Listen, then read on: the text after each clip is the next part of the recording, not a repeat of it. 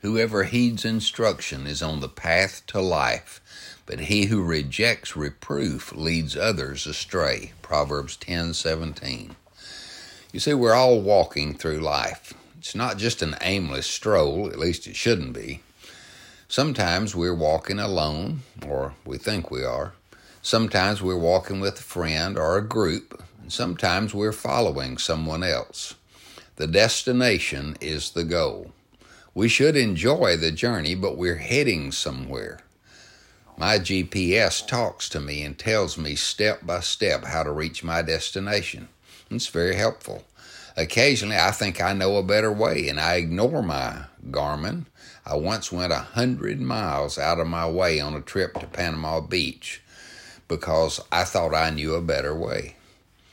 Whoever uh, listens to God's instruction is listening to Jesus and the Word of God as an unerring GPS, God's perfect system.